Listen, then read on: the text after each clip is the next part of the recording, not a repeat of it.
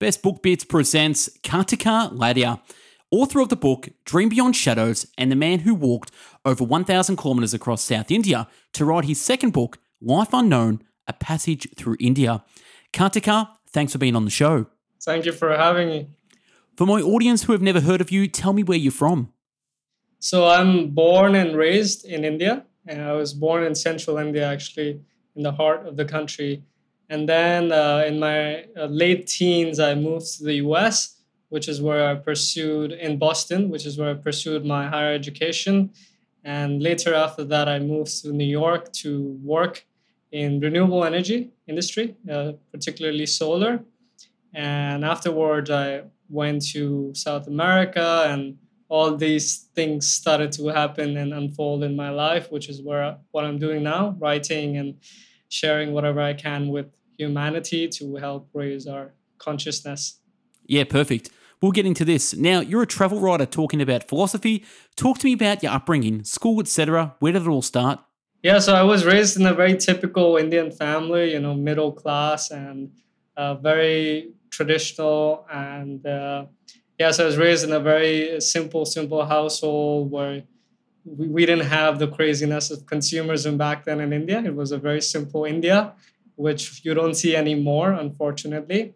And uh, so I was raised in a very simple household, and eventually, because my uncles used to live in the U.S., uh, so my parents thought it would be nice for me to go to the U.S., study there, and eventually build a life there. So that's how I ended up moving to the U.S. But growing up in India was very simple. I actually went to a boarding school as well for some time, and um, yeah, it was a very Indian Indian. I had a very Indian raising with mother and grandmother in a family setup with my grandparents, my sister, uh, a lot of immediate family members living together. And yeah, it was very nice. And when did you start to know that you wanted to travel and start creative writing and talking about philosophy? So it kind of, you know, there are there are a few ways I look at life now. Is uh, there are things that we're told to do through where we are raised, through our cultures, through our conditionings, through our environments and there are things that are beyond you that come from you can call it a greater source or greater understanding that kind of take you on a different route in life.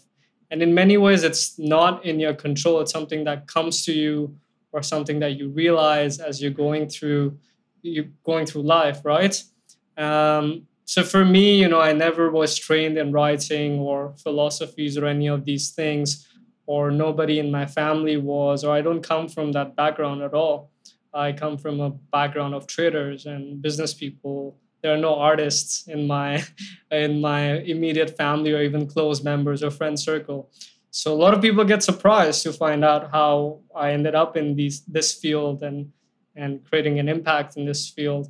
So for me, it all kind of started in um, U.S and this is where the beginning of my first book took place as well dream beyond shadows is when i was in new york. And one night out of nowhere i decided to leave everything just kind of following this urge in me. And this kind of urge you know in the logical sense you cannot really explain to people where like, is it coming from from your mind or where is it coming from? It's this urge of just wanting to find answers to our quest which can be beyond you know finding a job or finding security or being being in that survival mindset. And there's nothing wrong with that. I have nothing against that. But i thought for myself in that moment that there's more to life than just all of this. Uh, and in many ways that led me to follow this path. And i think writing and philosophies just kind of happened as a byproduct of, of walking this path where I just felt this urge to express myself. I just felt the urge to share with others the changes I was going through, the changes I was feeling.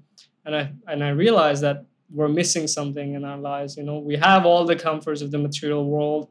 We're getting all the things, we're building all these great things in the world, but then why is there the joy missing in life? Why are we missing magic in our day to day? So all these little tangents of life that I saw missing in myself and other people and I thought that there's definitely something we're missing. Tell us about your time working in the solar industry in New York in 2017. Door to door knocking, right? You're one of the top sales guys in the industry and worked in some challenging areas? They were, they were. It was a pretty crazy uh, decision on my part. Number one is because I'd graduated from a very top business school and I had many job offers at that time, uh, which were very corporate-ish and um, you know offices and all that. But I wanted to work in something that I really felt uh, passionate about, and renewable energy made sense to me.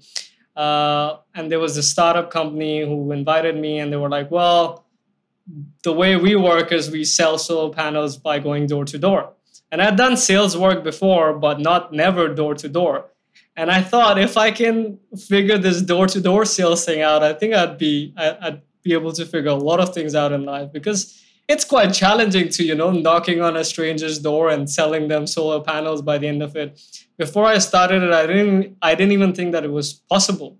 So I just kind of end up ended up in that loop of door to door solar panel selling and yeah it was one of those jobs that really changed my perspective on communication and how you can really if if uh, it's you know you can really um, if you come from a place of understanding and bring right information to people it's not like you're manipulating them. You're trying to really share something that makes sense. Uh, and that's the approach i took. And yeah it was very it was a quite a crazy adventure because we would be going to very um, lower socioeconomic uh, neighborhoods in Brooklyn and New York, uh, where you know mugging happened on a usual basis, or even gunshots happen on a usual basis.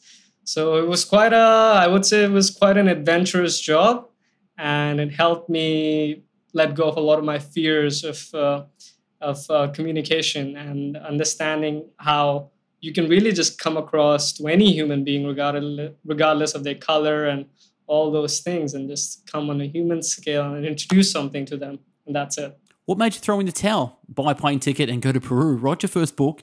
What made you do that? I think that uh, came from this um, place of sitting in my apartment in new york and looking down the street. And you know i'd come from a city in India and not even a big city. And I ended up in New York doing thing I wanted to do, and I was actually loving it. You know, it wasn't like I was in some corporate job which I didn't like. I loved what I was doing.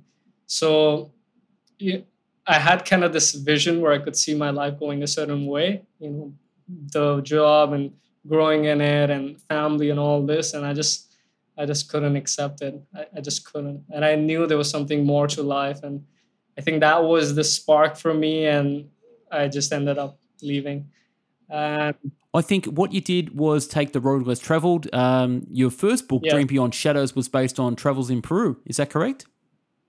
No, it's okay. It was quite incredible because that's really where it all began for me. You know, I lived in the Amazons. I did ayahuasca, which I think is quite popular in Australia now. Uh, so I was living with indigenous people and I did ayahuasca, not for like you know fun but something really to understand myself in a deeper scale. And it was very different because you know when you're with indigenous people uh, you really understand the the depths of some cultures and you understand how you know how we come from nature and that understanding of our connection with the natural world.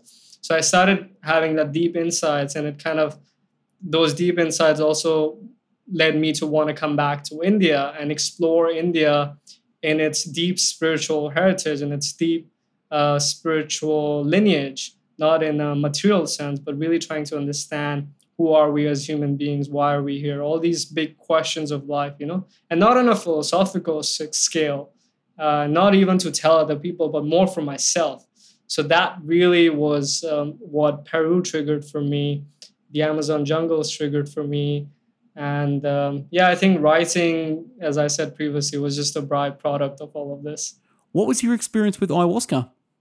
Well it was life changing that's for sure. Um, you know you may have to read my book to get an understanding of it. It's very difficult to explain it in words to be honest. But in, in simple words all these years post ayahuasca and coming back to india doing deep meditations and all these things to realize a higher consciousness of our understanding. They're basically to make us understand as human beings that there's more to us than we realize. There's more to the world than we realize. There's more to the whole scheme of things than we understand. So it's really about broadening our horizon and looking at things beyond one dimension, looking at things beyond one way of thinking. And I think it's very important for human beings. It's going to be essential, in my opinion, for this coming century, for these coming decades, that we start to think in a multidimensional way. We, we broaden our consciousness to understand and deepen in ourselves to relate with our natural world, to, to, to understand our creative spirits, to understand why we are here, to understand our integration with the world and our natural surroundings and all these things. You know, they sound very simple when you say it, but we need to really learn to live like this. It's a new way of living that we need to implement in our lives where community is a part of it, where joy, where our integration with nature, where where, where our um, implementation with our creation, creation as in how do we create as human beings? How do we connect with that creative energy and really create, really bring something of meaning in this world for ourselves and for other people. So all these things, which you know back in the day seemed kind of woohoo, haha. I think now, through all these years, and specifically because of the pandemic years, I think humans are realizing we need this. We need this as mainstream living. We need these ideas. We need these philosophies to part of, to be part of our lives, so that we can build our lives around these foundations. Agreed. Absolutely. What was the best places in Peru apart from the Amazon jungle? Uh, apart from Amazon jungles, well, Cusco and the whole Andes range mountains, they're amazing. They're really beautiful, very powerful place on the planet, in my opinion. Just energetically, you can really feel it when you're there. Uh, so that was amazing.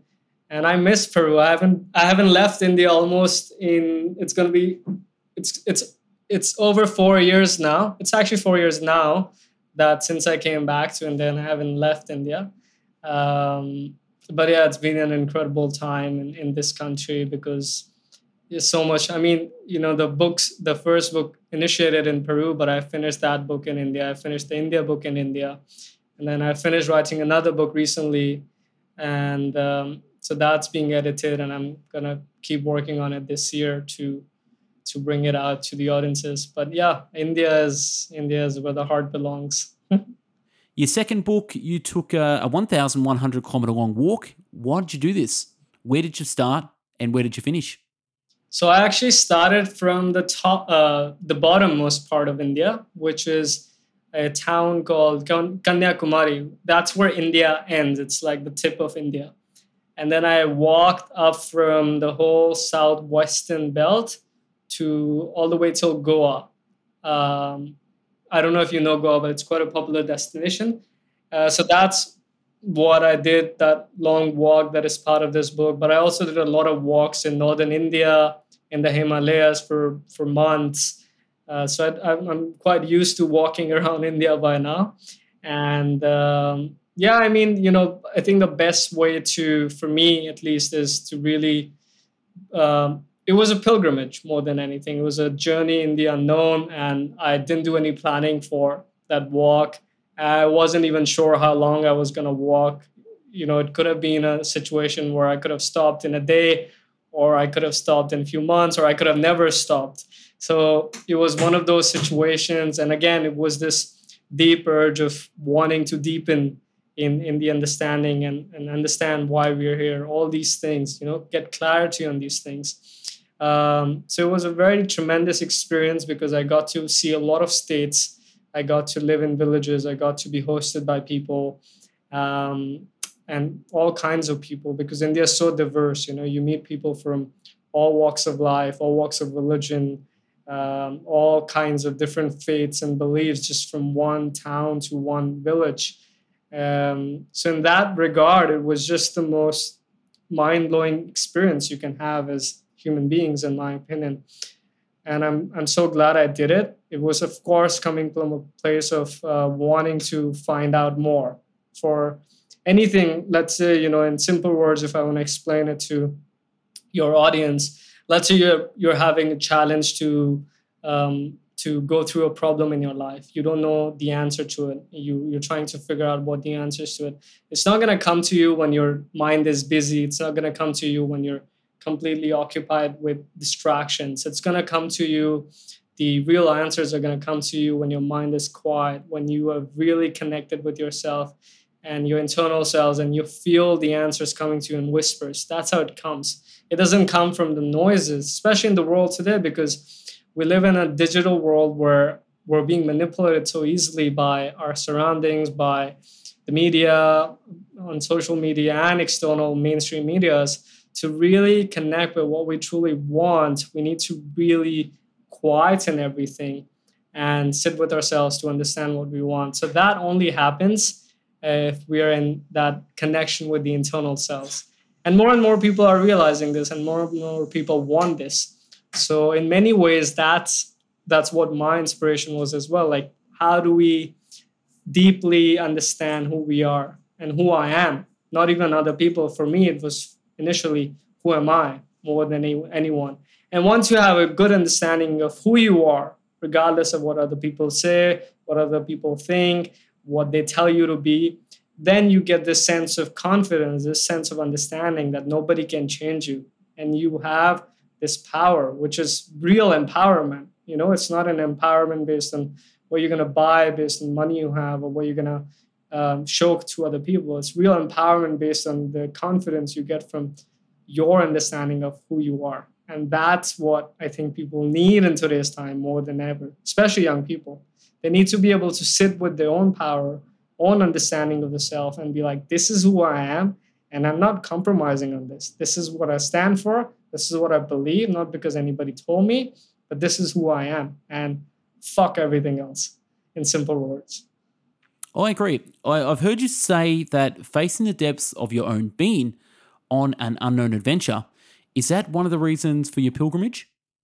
Yes, definitely. I mean, the big inspiration for me has been fear. I think um, not just me, but the whole world struggles a lot with fear fear of death, fear of the unknown, fear of uncomfortable, fear of getting out of your surroundings, whatever, fear of anything. And fear is, uh, is, is something that works on such a subtle subconscious level that we don't even realize, but a lot of our actions, a lot of our intentions are being driven by fear. So, for me, a big part of my journey, of my understanding of these depths, as you mentioned, was to overcome fear. And the best way to overcome fear is to really face it, to bring yourself in scenarios where you're faced by it constantly, constantly, constantly. And that's when you overcome, you, you, you give yourself the opportunity to overcome the fear because you face your fears. And the more you face your fears and the more you overcome them, the more you are able to realize your limitless potential and your limitless power.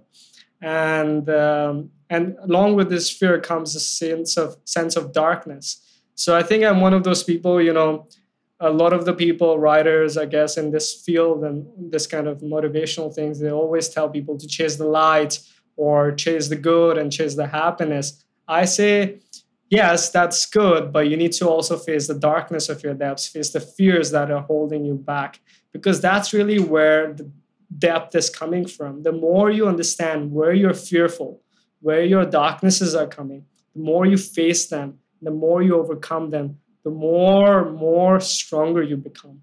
That's where real strength comes from. So, depth is all about facing your fears, going deep down in the subconscious, going deep down in your uh, intuition, and, and seeing what's holding you back. What is that fear? What, what are you fearful of?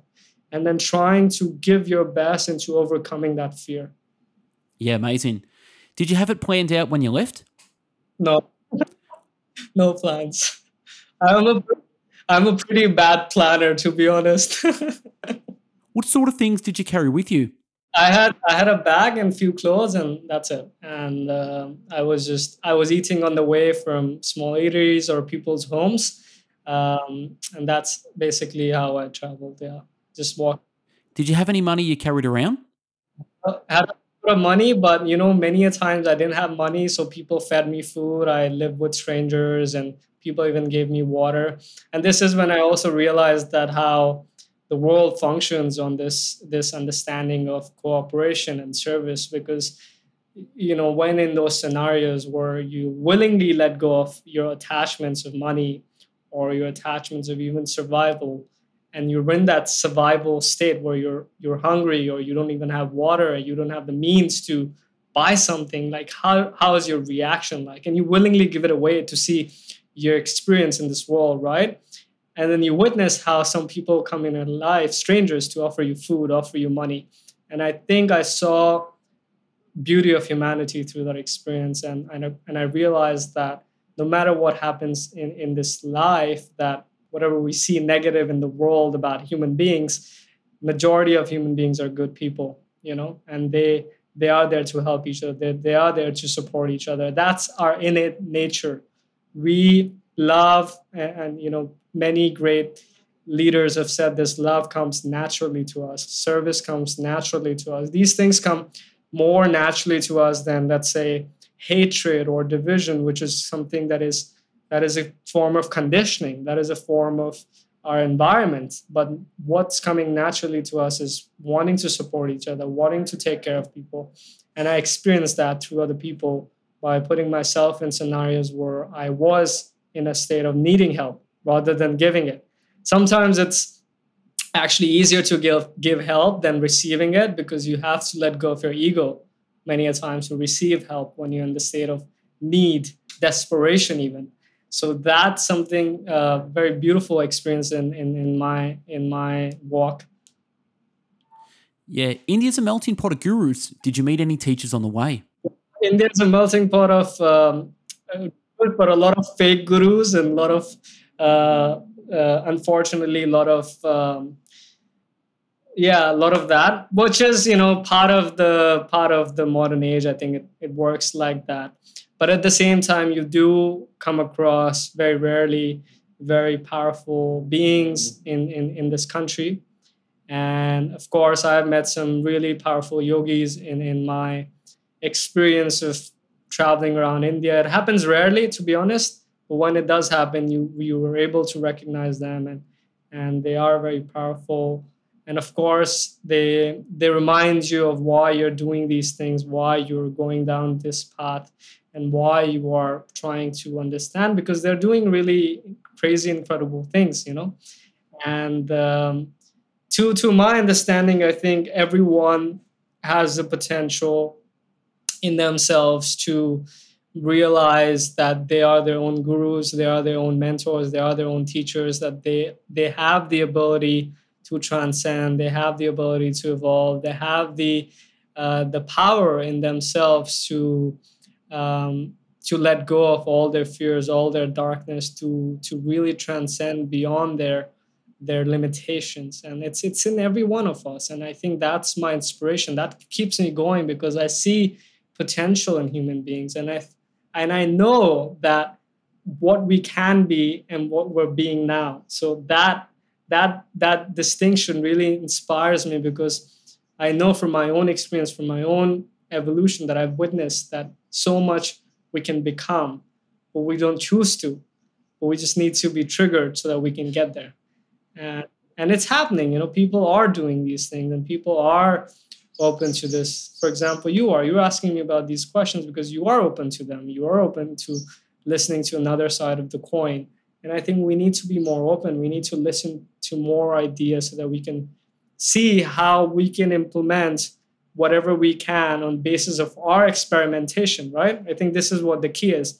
Instead of believing blindly or having blind faith having an experimentation kind of method where okay, you listen to something as an observer, you understand to something as an observer, you try to implement in your life, see if it's working for you. If not, you let it go. If it's working, you work with it. So that's the kind of approach is important to have. And um, yeah. I'm a massive spiritual person myself, having practiced and studied many different religions and teachers over the years.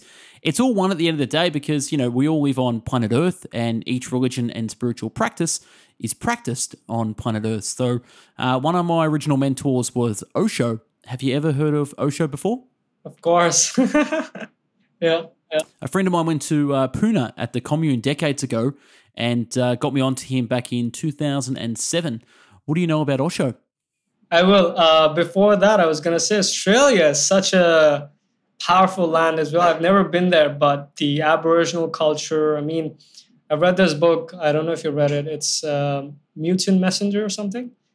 Uh, yeah, it's a mutant messenger story of this American woman who ends up in Australia, a doctor, and then she ends up walking with uh, an Aboriginal tribe throughout through across the desert of Australia. And um, yeah, the Aboriginal culture. I mean, there's so much beauty in these indigenous cultures, and you know, we are realizing this with time that there's so much we can learn from these indigenous cultures. They're how they used to live with the land, how they used to respect the land, how they used to how they were it's it's it's so funny to me that nowadays, you know, the way I see it is people ask us if we're spiritual or not. But naturally, the way we have a mind, we have a heart, we have a body, we have a spirit too. And you can call it whatever you want based on your understanding of it. But we're naturally spiritual beings. That's who we are as beings, right? It's just we're so disconnected from from that nature nowadays. We're so disconnected from it that we have to ask each other, are you spiritual or not? We're naturally spiritual. That's how we were born. So if you go to any indigenous culture, you don't ask them, oh, are you spiritual or not? That's how they live. That's part of their life, you know? Uh, same in Hinduism or Buddhism. They, they come such, they're such animalistic religions if you really look at them. It's not like uh, in Hinduism, if you practice Hinduism, like not the text, just the religious aspects of it. You know, animals are like gods, and rivers and trees are like gods. They you you pray to the rivers, you pray to the trees. So it basically comes from this understanding that nature is God, right?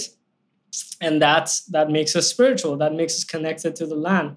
And I think this is what we're missing in, in, in our world today. Another guru and inspiration of mine is Ram Dass, an American who went to India and became another vehicle of popularizing Eastern spirituality. Do you know much about Ram Dass? I've, I've read uh, both Ram Dass and Osho. I know uh, really strong followers of both of them. I think both of them had really incredible things to say and incredible things to teach. Um, and they were both very connected individuals. There's no doubt about it and they brought a lot of insights into the human world. And you know i think people like us we're just it's we're in a the way i look at life is is it's a continuation. And whoever does whatever they do we have to just continue building on it. So if somebody spread their teachings so for example i don't look at things whatever i'm doing is i'm doing that. I'm just a channel. I'm just a source of creation. That's all we are. We are just a source of creation. Whatever we're doing, we're just channeling it and we're bringing it into the world. And it's a continuation of our consciousness. And that's what Osho did. That's what Ram Dass. did. That was that's what any teacher ever does. And that's what we're here to do. We're just here to consciously bring and channel through our creation for other human beings to really realize and broaden in our consciousness to understand who we are. Self realization ultimately, if we realize the self, we realize who we are and why we are here, then everything becomes a byproduct of it. Everything. What does Buddhism mean to you? So, Buddhism is, uh, you know, there are many lineages of Buddhism now as well. I was um, I was influenced by different kinds of Buddhisms for a while, but since I came back to India, I was influenced a lot by Tibetan Buddhism, which is what thrives a lot in northern India, uh, by Dalai Lama's heritage or even other lamas. I cannot see the title. What is what is it? I've got the book here, uh, the Tibetan book of living and dying on the shelf.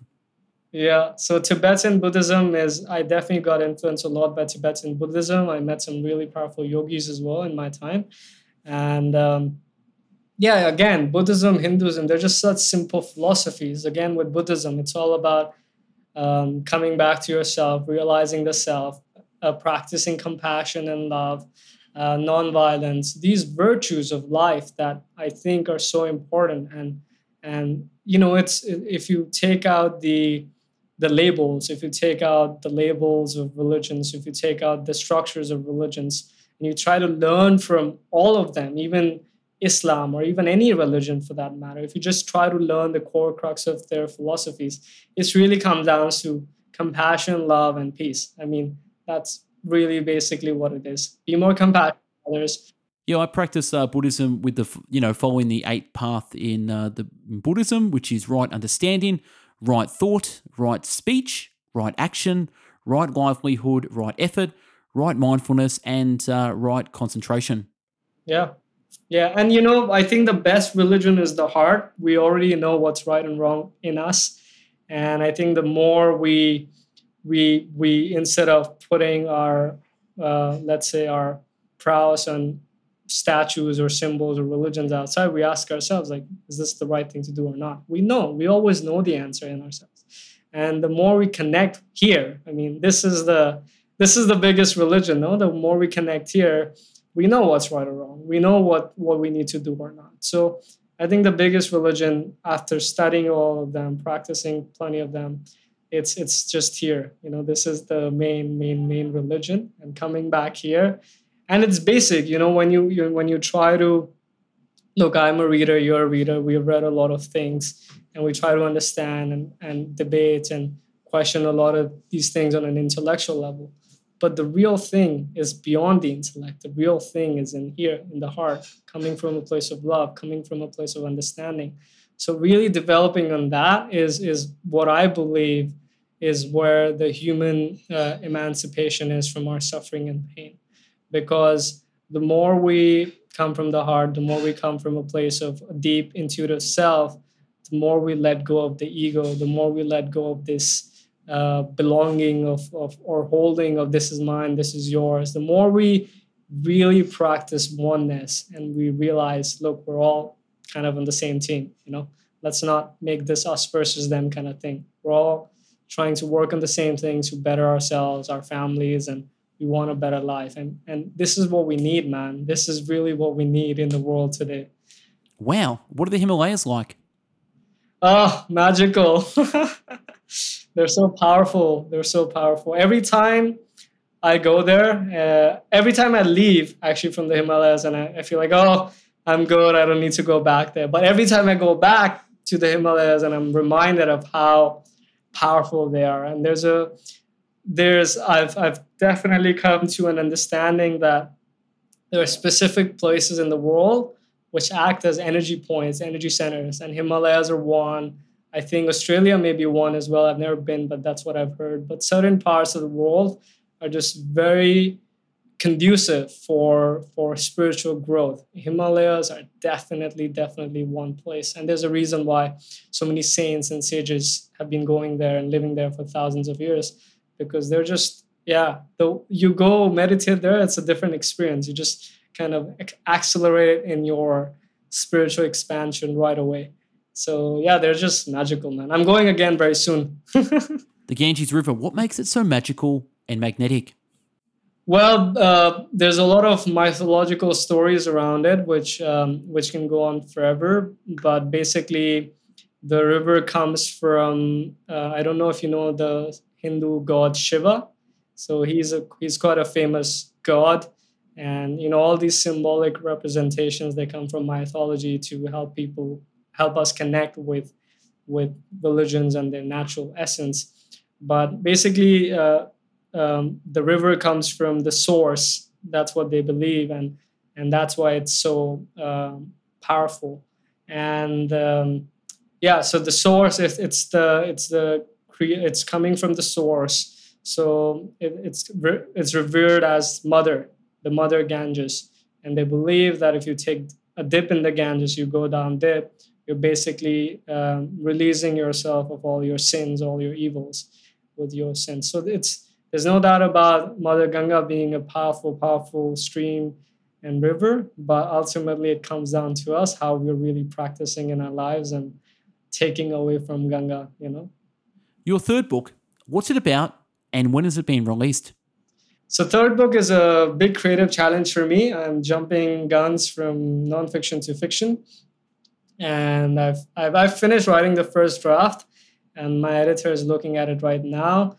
And um, so that's why i'm going back to himalayas to work on it more but it's basically i've created a fictional story of a guy who who was a who's who's a, the plot is not very uh, not very uh, unique at the beginning, but there are a lot of uh, mystical twists in the story, which I've put in the book. So it has romance, it has mystery, it has philosophy, all integrated to kind of engage the readers and surprise them. So the story is based on the main character who's who's uh, who's based in New York. He's half Indian, half American. Uh, so he's you know doing the typical life, and then he's married, and then he goes through a divorce and all these things, and then he ends up going on this mystical ride and meeting all these people, and ends up going on an adventure. So it has all those elements. There are many characters in the story.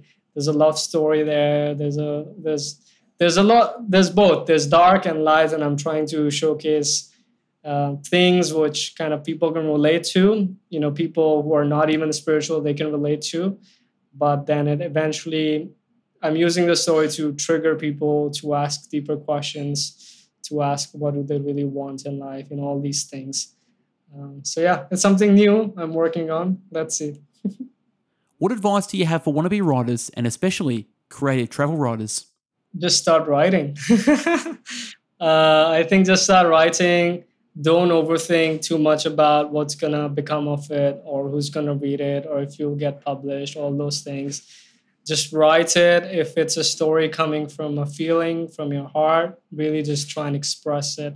I think what I've learned through through my experiences, it's really the feeling and the intentions behind the story that that people connect with. You know, anybody can writes really well. There are many good writers out there. You can get the you can get the style right. You can do all the studying right and and make it as good as possible. But at the end of the day, it's that feeling. Like, how does that make you feel? And you cannot fake those feelings. This is what I've really learned. You cannot fake feelings through your expression in any art form. It has to be authentic. And the more authentic you are in, in your any expression of your art or what, whatever you're saying um, people connect with it. People connect that it's not coming from a rehearsed space or it's not coming from a place of uh, cut copy paste. It's coming from an authentic space. And that's the key. And don't th- don't think too much about the results. Just stay true to the process and uh, whatever will happen will happen I wrote my book, uh, which took about 13 years researching over 500 books. Um, and one thing I learned was don't rush the process. Yes. Now, the last question before we wrap up if you could host a dinner party like uh, Come Dine With Me and three people from the past famous, who would they be and what would you serve them? Ooh, I know. Yeah, so these are the people I'm no longer in touch with, right? That could be anyone. Oh, as in not my past, but anybody. Ooh. Okay, so definitely Nelson Mandela. Okay, I, I know. Nelson Mandela, Gandhi, and Einstein.